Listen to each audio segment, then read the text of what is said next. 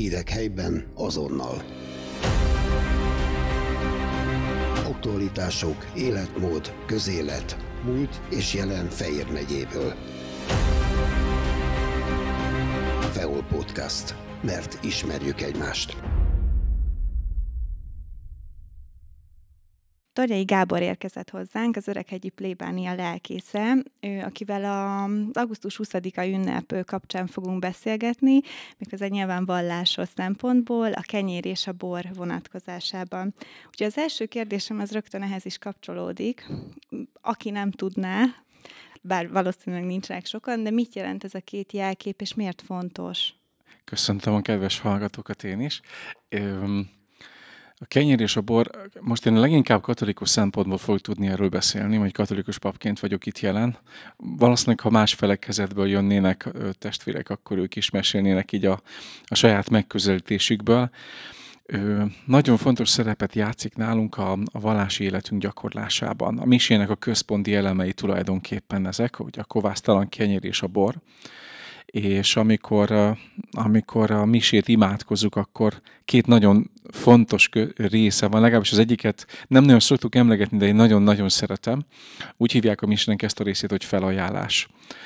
A, a, általában alatta énekelni szoktunk, úgyhogy nem nagyon ismerik vagy hallják ezt a mise szöveget, de ott van egy nagyon szép háladó imádságunk, amikor az Istennek hálát adunk a kenyerért és a borért, mint a föld termésért és az emberi munka gyümölcséért, és ugyanígy a, a szőlőtő termésért és az emberi munka gyümölcséért.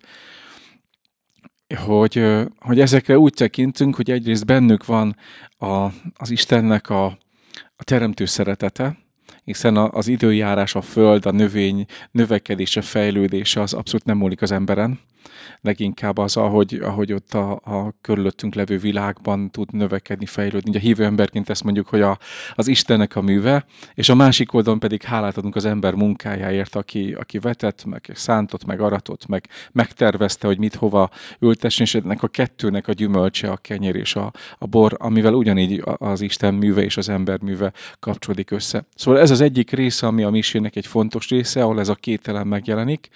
A másik elem pedig, amikor a, az utolsó vacsorát jelenítjük meg a misében, amikor arra emlékezünk, hogy Jézus vacsora közben kezébe vette a kenyeret, meg kezébe vette a kejhet, hálát adott és odaadta a tanítványoknak.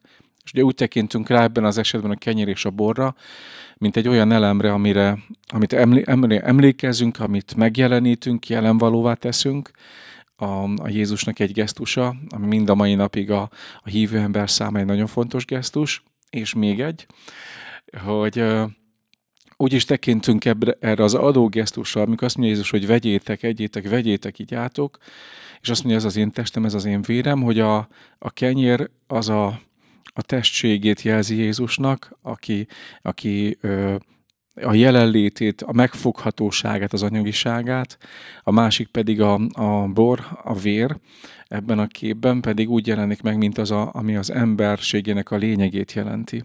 És ugye ez a szép gesztus jelenik meg, hogy, hogy Jézus mindent odaadott azoknak, akiket ő szeret, és ugye arra bíztat bennünket, hogy mi is valahogy így gondolkodjunk, vagy így éljünk. Ez a két jelkép hogyan köthető öreghegyhez? Miért mondjuk, miért lehet kiemelten fontos öreghegy tekintetében?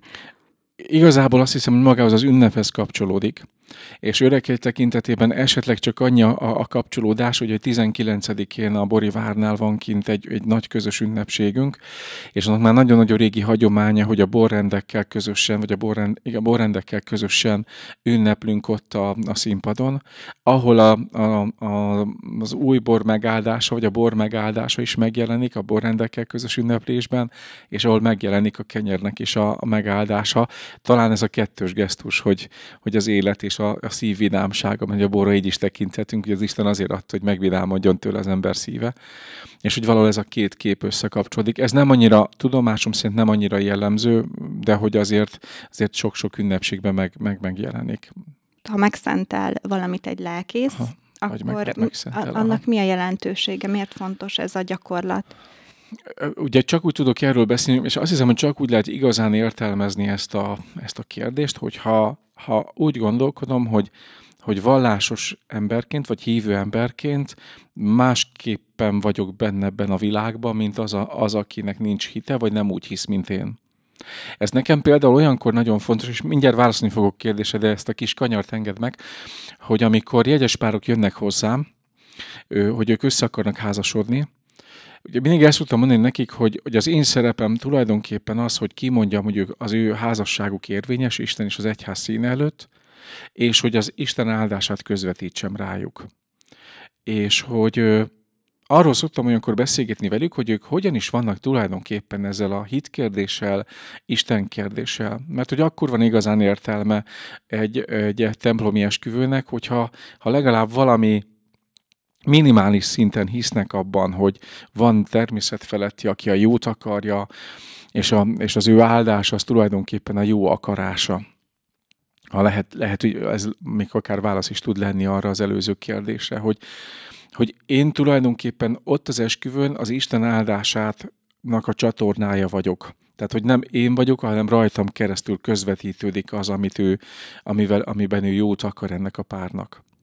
És hogy amikor mi megáldunk bármit is, akkor úgy tekintünk rá, hogy az egyik oldal, van egy kedvenc gondolatom, egy orosz kultuszfilozófus Pavel Florenszki fogalmazta ezt meg, hogy a, a szentet kétféleképpen lehet megközelíteni. Azt mondja, hogy vagy a tagadás útján, és azt mondjuk, hogy nem, hogy ez valami nem hétköznapi, vagy a, a egy állítás útján, amikor azt mondjuk, hogy átfényesedik, vagy felfénylik az, ami megszentül. Ugye ilyen esetben azt mondjuk, hogy, hogy itt van egy pohár ezen az asztalon, és ha ezt a poharat megszentelem, akkor, akkor az már nem egy hétköznapi pohár, hanem egy szent pohár, kiemeltem a hétköznapi használatból, az Istennek ajánlottam.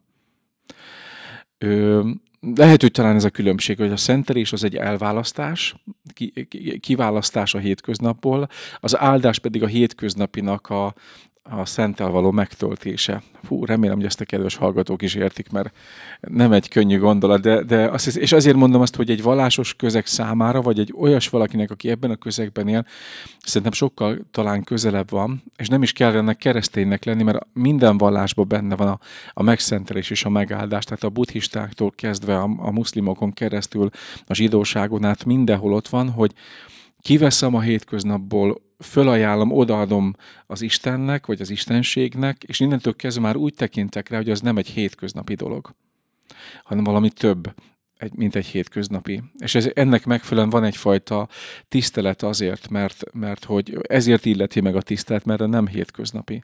Tehát amikor engem felszenteltek pappá, mondhatom azt magam, hogy nem hétköznapi ember vagyok, bár most azért eléggé hétköznapi módon nézek ki, hogy jelenek meg, de hogy, de hogy valahol mégiscsak egyfajta kiválasztottságom van a hétköznapi létből a, a papi szolgálatom miatt. Ez egy jó, jó kérdés a saját magam számára is, hogy én hogy tekintek magamra, hogy határozom meg magamat. És ugyanígy igaz mondjuk egy házas párra is, hogy ők most már nem, ezt is szoktam nekik mindig mondani, hogy ti nem, nem csak arról szólt ti esküvőtök, hogy oda jöttök az oltárhoz, és van egy szép szertartás, amint túléltek, mert izgulnak ilyenkor minden, hanem hogy, hogy kaptok egy küldetést, azzal, hogy, hogy ti szeretitek egymást, úgy jöttetek ide az oltárhoz, hogy erre egy pecsétet, egy áldást kértek az Istentől, de hogy az a ti küldetésetek, hogy, hogy szeressétek egymást, mert aki lát titeket szeretetben, az találkozik rajtatok keresztül az Istennel. Mert hogy nem tudjuk megfogni az Isten, de hogy vannak ilyen jelek számunkra, ugye a katolikus egyházunkban ezek a szentségek, amikor ezekkel találkozunk, ezek az ő, úgy tekintünk rá, hogy ezek az ő szeretetének a jelei és a kenyér és a bor, hogy az elejéhez visszakapcsolódjak, a misében tulajdonképpen ezt jelenítik meg számunkra, vagy, vagy ezzel segítenek így az Istennel való találkozásban, egy anyaggal találkozunk, de itt sokkal többről van szó, mint egy anyagról. Hogyha az augusztus 20-a kapcsán beszélünk erről a két jelképről, Igen. akkor hogyan köthető össze? Azt hiszem, hogy ami, ami fontos lehet talán, hogy nem csak ez a két jelképünk van a 20 a kapcsán, hanem hogy ott van Szent István királyunk is. Tehát, hogy nem csak a kenyér és a bor ünneplése, vagy megáldás, vagy megszentelése kapcsolódik ehhez az ünnephez, amik mondjuk anyagi dolgok, amik, amik, amikben benne van való az Istentől kapott jó vagy ajándék, hanem hogy van egy, egy személyünk is, egy ember is, akire úgy tudunk tekinteni, a maga történelmi vonatkozásaival együtt, értékekkel, hibákkal, mindennel együtt, hogy ő egy olyas valaki, aki számunkra az Istennek a, a azt hiszem, talán jó, jó lehet, remélem jól lehet érteni, az Istennek a megjelenítője. Nem ő az Isten. De hogy amikor mi szentre tekintünk, akkor azt mondjuk, hogy olyan élete volt, olyan úgy élte a hitét, hogy rajta keresztül van egy útunk, hogy akár így is lehet járni az életemet, hogy, hogy az Istenhez közöm legyen, hogy megszentüljek. És ugye a 20 ez a kettősség van benne, hála a kenyérért, ugye az aratáson túli időszakban, meg hála egy, egy emberért, aki keresztül az Isten megmutatkozott. Ha már a hitről beszélünk, és arról, hogy ki és miért számít szentnek, ugye Szent Istvánhoz kapcsolódóan, akkor mi van azokkal az emberekkel, akik nem hisznek? Hogyan tudod ezt kezelni, hogyan fordulsz feléjük? Néha nehéz ugye azonosulni olyan nézetekkel, amik nem, nem ugyanolyanok, mint a mieink. Na most a hit, azt elég egyszerű elkülönítette, valaki vagy hisz valamennyire, vagy abszolút nem. Igen. Ö, én próbálok nagyon nyitott lenni, és azt gondolom, hogy, hogy régen rossz lenne, hogyha nem így lenne a, a, a szolgálatomban, mert hogy a, a kereszténységemnek a lényege az, hogy, hogy a, a szeretet közvetítője vagy megélője vagyok.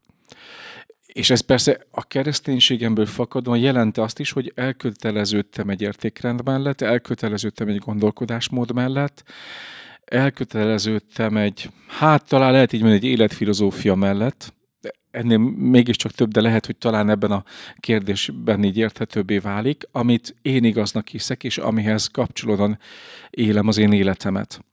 És amikor találkozom olyan emberekkel, akik egészen másképpen gondolkodnak, akkor nekem az egy nagyon fontos dolog, hogy próbáljam megérteni őket, megismerni őket, ha persze őt hagy, ők hagyják, vagy elég nyitottak arra, hogy engem is megértsenek, mert hogy szerintem így jöhet létre egy olyan párbeszéd, ami tényleg párbeszéd, hogy, hogy én elfogadom, hogy ő valamiért az ő élete úgy alakult, hogy alakult, az ő értékrendje úgy alakult, hogy alakult, az ő életfilozófiája az lett, ami.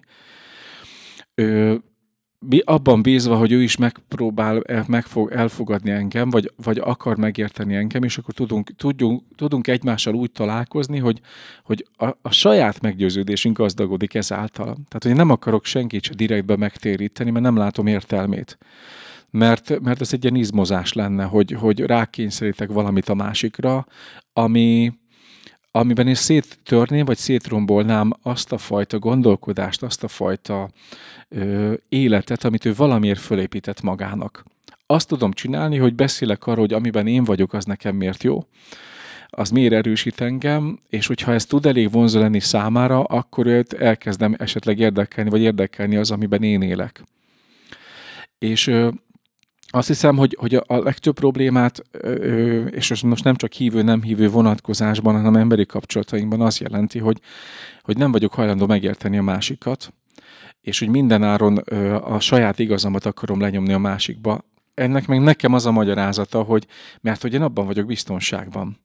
Fölépítettem egy gondolkodást, egy életstílust, ami egy hitrendszert, egy világlátást, és akkor én ebben érzem biztonságban magam. És ha találkozok valakivel, aki más, mint ahogy én gondolkodom, az, az, az, az a, vagy párbeszédbe kerülök, vagy megpróbálom valahogy eltávolítani magamtól, vagy úgy, hogy legyűröm, vagy úgy, hogy harcolok vele, vagy úgy, hogy bezárkozom, ami meg megint nem a kapcsolatokat építi és hogy, hogy az élet az, az mindig rizikós, mert az életben benne van az, hogy, hogy megnyílok-e a másik felé, vagy pedig, vagy pedig nem.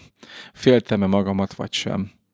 És ez mind a két oldalra igaz. Tehát, hogy mi katolikusok azért nagyon durva támadásokat kapunk meg. Tehát, hogy talán nincs is ö, nagyon nyílt keresztény nyúldözés, de azért, azért sokszor, ha más nem poénok szintjén, főleg akár mi papok, és azért sokszor hallani mindenféle szövegeket, hogy hogyan is gondolkodnak rólunk, úgy, hogy közben nem tudom, mennyire ismernek bennünket és ez, ez olyan szempontból nehéz nekem, inkább csak az, hogy sajnálom, hogy egy ilyen sztereotípiába vagyok beleállítva, vagy bele kényszerítve, én is, meg, meg mondjuk azok, akik katolikusként hisznek, úgy, hogy közben nem biztos, hogy kapunk esélyt arra, hogy, hogy valóban beszéljünk magunkról, csak egy, egy képet utasítanak el. Én meg a magam részéről megmondom, hogy próbálok nyitott lenni, megérteni bárkit, aki bármilyenféle módon másképpen gondolkodik, mint én. Ha már egy gondolatmenetig megemlítetted a támadást, akkor arra lennék kíváncsi, hogy a személyes véleményed szerint mi ennek az oka? Van egy spirituális magyarázatom erre. Um, azt élem meg, hogy most olyan ö, szellemi irányzat vesz körül bennünket, amin, aminek egy ö, fontos alapelve az, hogy szabadság. Hogy ö, ez a nagyon leegyszerűsítve azt mondom, hogy, hogy ezzel nekem nem mondja meg senki, hogy mit kell csinálnom, majd én eldöntöm. Például azt is eldöntöm, hogy hogy is vagyok én az emberségemben hogy ez mennyire emberi vagy nem emberi kérdés, szellemi irányzat, ez már egy másik kérdés, és mondom, nem akarom ezt túl, túl magyarázni, ez csak bennem, bennem mozog. És mi katolikusok úgy vagyunk a világban, hogy van nekünk egy alapelvrendszerünk, amihez ragaszkodunk. És egyébként ez egy nagyon nehéz kérdés az egyházon belül is hogy, hogy mennyit és hol engedjünk, hol, hol kerülünk kapcsolatba, hogy mi a párbeszédnek a határa, meddig kell ragaszkodni a házasság, a nemiség, a, a, a szexualitás témája. Talán ezek most a legerősebb hangok akár velünk szemben, hogy, hogy hol van az, az, az a határ, amihez ragaszkodni kell, amiben nem engedhetünk, és hol van az, ahol, ahol beleléphetünk egy olyan párbeszédbe, hogy esetleg ezekben, ezekben engedünk. És azt gondolom, hogy valahol a támadás mögött, ez a szellemi támadás mögött valami olyasmi is meghúzódhat, hogy, hogy ha, ha ez a ellenhang nincs, akkor nincs ellenhang, akkor bármi lehet bárki. Bármilyen formában. És legjobban úgy lehet támadni bármit is, hogy valaminek a hibáját elkezdem felhangítani és nagyon sok esetben én ezt élem meg mondjuk a, katolikus egyházzal való támadással szemben, úgy, hogy közben elismerem, hogy rengeteg hibát követtünk el a történelemben. Mind a mai napig botrányok és bűnök vannak az egyházban. Val, teljes, ezt abszolút nem tagadom. De hogy önmagában bűnös lenne az egyház, azt nem hiszem el, nem tudom elfogadni, mert hogy pont az előbb beszéltünk a szentről vagy a szentségről. Tehát, hogy, hogy renge, csak a szentség, meg maga a szeretet, az nem harsány az nem, nem izgalmas. Mégis, hogyha megnézed a híreket, hogy mik kerülnek a hírekbe, nagyon ritkán kerülnek olyan dolgok, amik, amik a békességről, a szeretetről, a nyugalomról, a harmóniáról szólnak, mert ezt nem hallgatják meg az emberek, az nem érdekes. De az, hogy ki meg, milyen botrányt csinált éppen, aktuálisan ki válik, meg ki nem válik, meg, meg mekkora természeti katasztrófák történnek körülöttünk, hát az izgalmas. És hogy, hogy ennek a fajta picit ilyen, és ez nem új dolog, tehát hogy azt látom, hogy ez az, az egész történelmet végig kis az emberiség történelem, ez egy nagyon érdekes dolog. Erre is van magyarázatom, de ez lehet, hogy egy külön beszélgetésnek a, a témája lenne, hogy, hogy Szóval, hogy, hogy egyszerűbb, egyszerűbb leegyszerűsíteni, és egy pici rosszat fölnagyítani, és az egészet rosszát tenni, mint az, hogy, hogy, hogy megismerni. És amikor, amikor az egyházat ö, valamilyen formában is támadják, bármelyik, bármilyen érvel, mert hogy azért ugye a légi klasszikus példák ugye ezek voltak, hogy amivel támadnak bennünket a, a keresztes háború, az inkvizíció, a galilei per, ez a három biztosan, és most már fölzárkozott mellé a pedofil papok témája. Tehát, hogyha a katolikus egyházról beszélünk, akkor, akkor ez a négy olyan téma, ami, ami rögtön előjön, és, és rögtön akkor le, megy a legyintés, vagy bármi egyéb dolog. De hogy emögött én nekem az az érzésem, hogy ha, ha lerombolódik valaminek a, az értéke, lerombolódik valami, ami, ami mérce tud lenni, akkor nincs akadály azelőtt, hogy bármi lehessen, csak bennem ott merül fel a kérdés, hogy és akkor, akkor ott ki a mérce? És ki az, aki, mert hogy, mert hogy biztos, hogy lesz valami, vagy valaki, aki, aki azt mondja, hogy ez a jó, és ez nem jó ez egy nagyon nehéz és izgalmas téma, amit én megélek, és amit sajnálok. Tehát, hogy, hogy azért is jöttem be akár ide stúdióba, így papként, mert hogy, mert hogy azt gondolom, hogy ha tudok beszélni arról, amit, ami, ami számomra fontos, ami belülről érték számunkra, azoknak, akik bármiért meghallgatnak most bennünket, és talán nem csak hívők hallgatnak bennünket, mert hogy ez nem egy vallásos ö, adás, még akkor is, hogyha egy pappal beszélgetsz, de hogy egy picit hallanak erről is azok, akiknek van valami féle képük arról, mit jelent a katolicizmus vagy, vagy az egyház, akkor talán egy picit tudja árnyalni azt a képet, ahogy rólunk gondolkodnak. És ez meg nekem fontos, meg az ügynek, aminek én a, a, a része vagyok a, a Krisztus ügyének, mert hogy, mert hogy nem az a fontos, hogy most én itt vagyok a stúdióban, és magamról vagy magunkról beszélek, hanem az, hogy van egy, egy ügy, amit szentnek, fontosnak és jónak tartok, amit, ami ez egy eszköznek tekintem azt, hogy mi most itt beszélgetünk. Volt szerencsém hallgatni tőled egy prédikációt, misét pár hónappal ezelőtt, és őszintén szóval elég kedvtelenül mentem ö, eseményféleképpen tudósítani Aha. egy alkalom miatt ö, az egyik templomba, és ö, meglepődtem pozitív értelemben, mert amit eddig ö, hallhattam, hallgattam, ö, más volt. Aha. Egy könnyedebb, egy kicsit más, más nézőpontot megragadó mondatokat, prédikációt hallgathattam, amiről nem siettem el, Hm. és nem, nem, nem azon gondolkoztam, hogy mikor végzek már, megírom, és akkor túl vagyunk az egészen, hanem szinte a végéig maradtam, és szerintem, hogyha hallgatnak téged, akkor biztos, hogy sokan vannak ezzel így, akár mennyire hívők, ö, teljesen mindegy, hogy milyen szinten, van valami, a, amit adsz szerintem a személyiségedből a misék alatt, ami más, mint, mint egy megszokott lelkészi papé. Mit gondolsz erről? Én ezért nagyon hálás vagyok a Jóistennek. Leginkább neki. Mert, és ezt, ezt bárhol előjön ez a téma, ezt mindig el szoktam mondani, hogy, hogy én azért vagyok hálás, mert tudok beszélni. És azt is látom, hogy, hogy vannak paptársaim, akiknek ez nem megy olyan könnyen, nem tudnak olyan jól fogalmazni. Ők valami, akár lehet, hogy másban jobbak. Én, én ezt kaptam Istentől ajándékba hogy, hogy tudok, tudok beszélni, és ugye ebben nem képeztem magamat, hogy én, én, én hogyan kell megszólalnom, hogyan kell kiállnom, hogyan kell átadni, hanem, hanem, hanem valahol ez a, nem tudom, katolikus egyház, vagy a kereszténységben úgy mondjuk ezt, hogy karizmám, vagy az Istentől kapott ajándékom, hogy, hogy ezt, ezt én meg tudom így élni. És ezért is jövök szívesen akár ilyen beszélgetésekre, akár így, mert hogy, mert hogy úgy érzem, hogy talán jól tudom szavakba önteni azt, ami, ami bennem van. Úgyhogy, úgyhogy köszönöm a visszajelzésedet, ez igazán jól esett.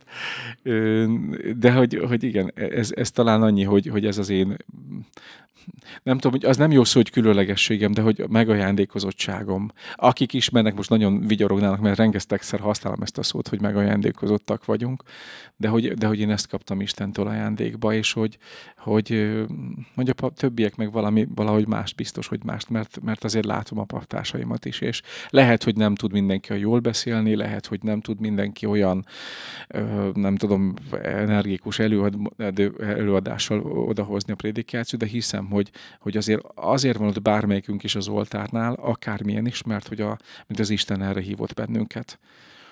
És hogy engem, engem így hívott meg eb- ebbe, a, ebbe a- az Isten, úgyhogy tulajdonképpen azt hiszem, hogy talán ennyi. Habár egy konkrét témakör kapcsán hívtalak ide beszélgetni, azért ebben a röpke fél órában eléggé elkalandoztunk, és sokkal szerteágazóbb lett a beszélgetés, mint amit számítottam, aminek egyébként külön örülök. Úgyhogy az lenne még így a vége előtt a kérdésem, hogyha hallgatnak minket, akkor mi legyen az az egy gondolat, amit magukkal vigyenek az Mhm. emberek? Akkor, hogy stílszül legyek, visszakanyodok az elejéhez, amit idehoztál, és amilyen igazából leültünk fél órával ezelőtt beszélgetni. Én azt a gondolatot adnám ide a, a kedves hallgatóknak, és itt most nem csak a vallásos, hanem a nem vallásos emberekre is gondolok, amivel indítottam. A misének ez a felajánló, felajánlási része, amikor hálát adunk Istennek a földtermésért, emberi munka gyümölcséért, a szőlőtőtermé, hogy hogy fölfedezzük, a, ugye ez, ez a rész arról szól, hogy meglátjuk ebben az egész világban azt, hogy, hogy mit kaptunk ajándékba. És ugye most a megajándékozottságról is beszéltünk a végén. Szóval én azt kívánom, vagy azt ajánlom, vagy azt kérem a, a kedves hallgatóknaktól, hogy, hogy akár csak a mai nap picit úgy nézzenek körül az életükben akár fizikai értelemben is, akár úgy, hogy saját magukra is ránéznek a testükre, a, gyönyörű csoda vagyunk egyébként. Szóval, hogy, hogy ezt a nőknek szoktak mondani, hogy reggel a belenézel a tükörben, vedd úgy, nézd úgy magadat, hogy te egy csoda vagy. Még akkor is, hogyha nem annak látod magadat akkor reggel, de hogy, de hogy csoda, hogy működünk az a rend, az a rendszer, ami, ami az egész testünket meghatároz, amitől tudunk olyanok lenni, amilyenek vagyunk. Szóval, hogy akár a saját magamra, mint, mint az én testemre, az én értékeimre, amik bennem vannak, a tudásomra, vagy a hitemre, akár az engem körülvevő világra, a családtagjaimra, azokra az anyagi dolgokra, amik ott vannak körülöttem, vagy magára csak a teremtett világra ránézni, hogy milyen csodák vannak akár egy falevélbe, vagy egyszer láttam egy kiállítást, ahol rovarportrék voltak, és mondjuk egy muslica feje gyönyörű. Szóval, hogy, hogy ezeket azt hiszem, hogy érdemes megállni csak egy picit a napba, és így nem természetesnek venni ezeket a dolgokat, hanem ajándéknak. És hogy ki miben hisz, ezt már mindenki rábízom, csak annyit mondom, hogy köszönöm hogy ezt a természetnek köszöni meg az ismeretlen és véletlenszerűen működő természetnek, hogy így alakult az evolúció során, hogy a Teremtő Istennek köszöni meg, aki, akiben hiszek, hogy, hogy ő ezt a rendezettséget és szépséget beletette a világba, azt mondom, hogy ilyen értem most mindegy, de hogy ezt a köszönömet kívánom minden kedves hallgatónak. Én is köszönöm. Köszönöm. Hírek helyben azonnal. Aktualitások, életmód, közélet, múlt és jelen Fejér megyéből. Feol Podcast. Mert ismerjük egymást.